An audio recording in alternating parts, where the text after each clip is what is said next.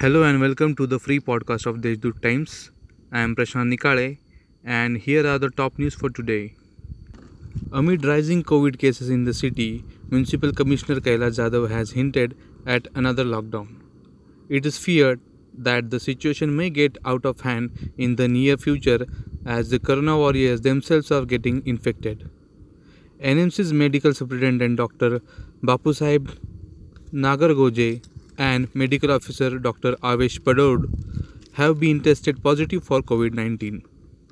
TERI, the Energy and Resource Institute and a key component of Nasik's CEPI index, was tasked two years ago to study air pollution in Nasik.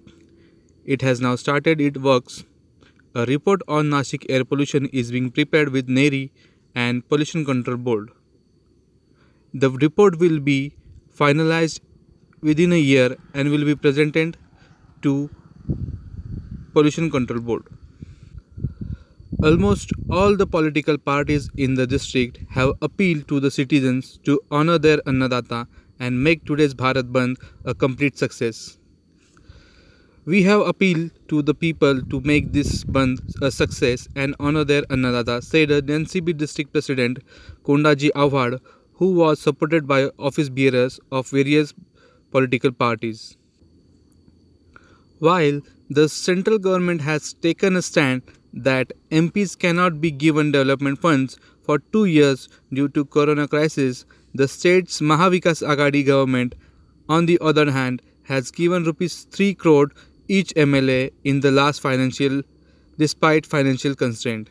As a result, the MLAs will have an opportunity to prioritize development work.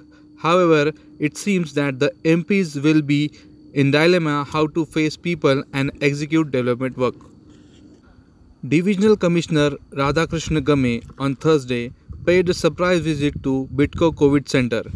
During the visit, Game inspected the inspection and vaccination room, oxygen plant, and outpatient department and held a discussion with the concerned officials.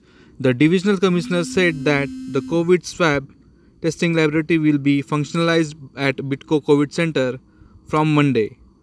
About 5000 swab samples will be tested in the laboratory daily. Though there is a government holiday on March 29, the Regional Transport Office, that is RTO, will conduct tests of those candidates seeking learning licenses and permit license on this day.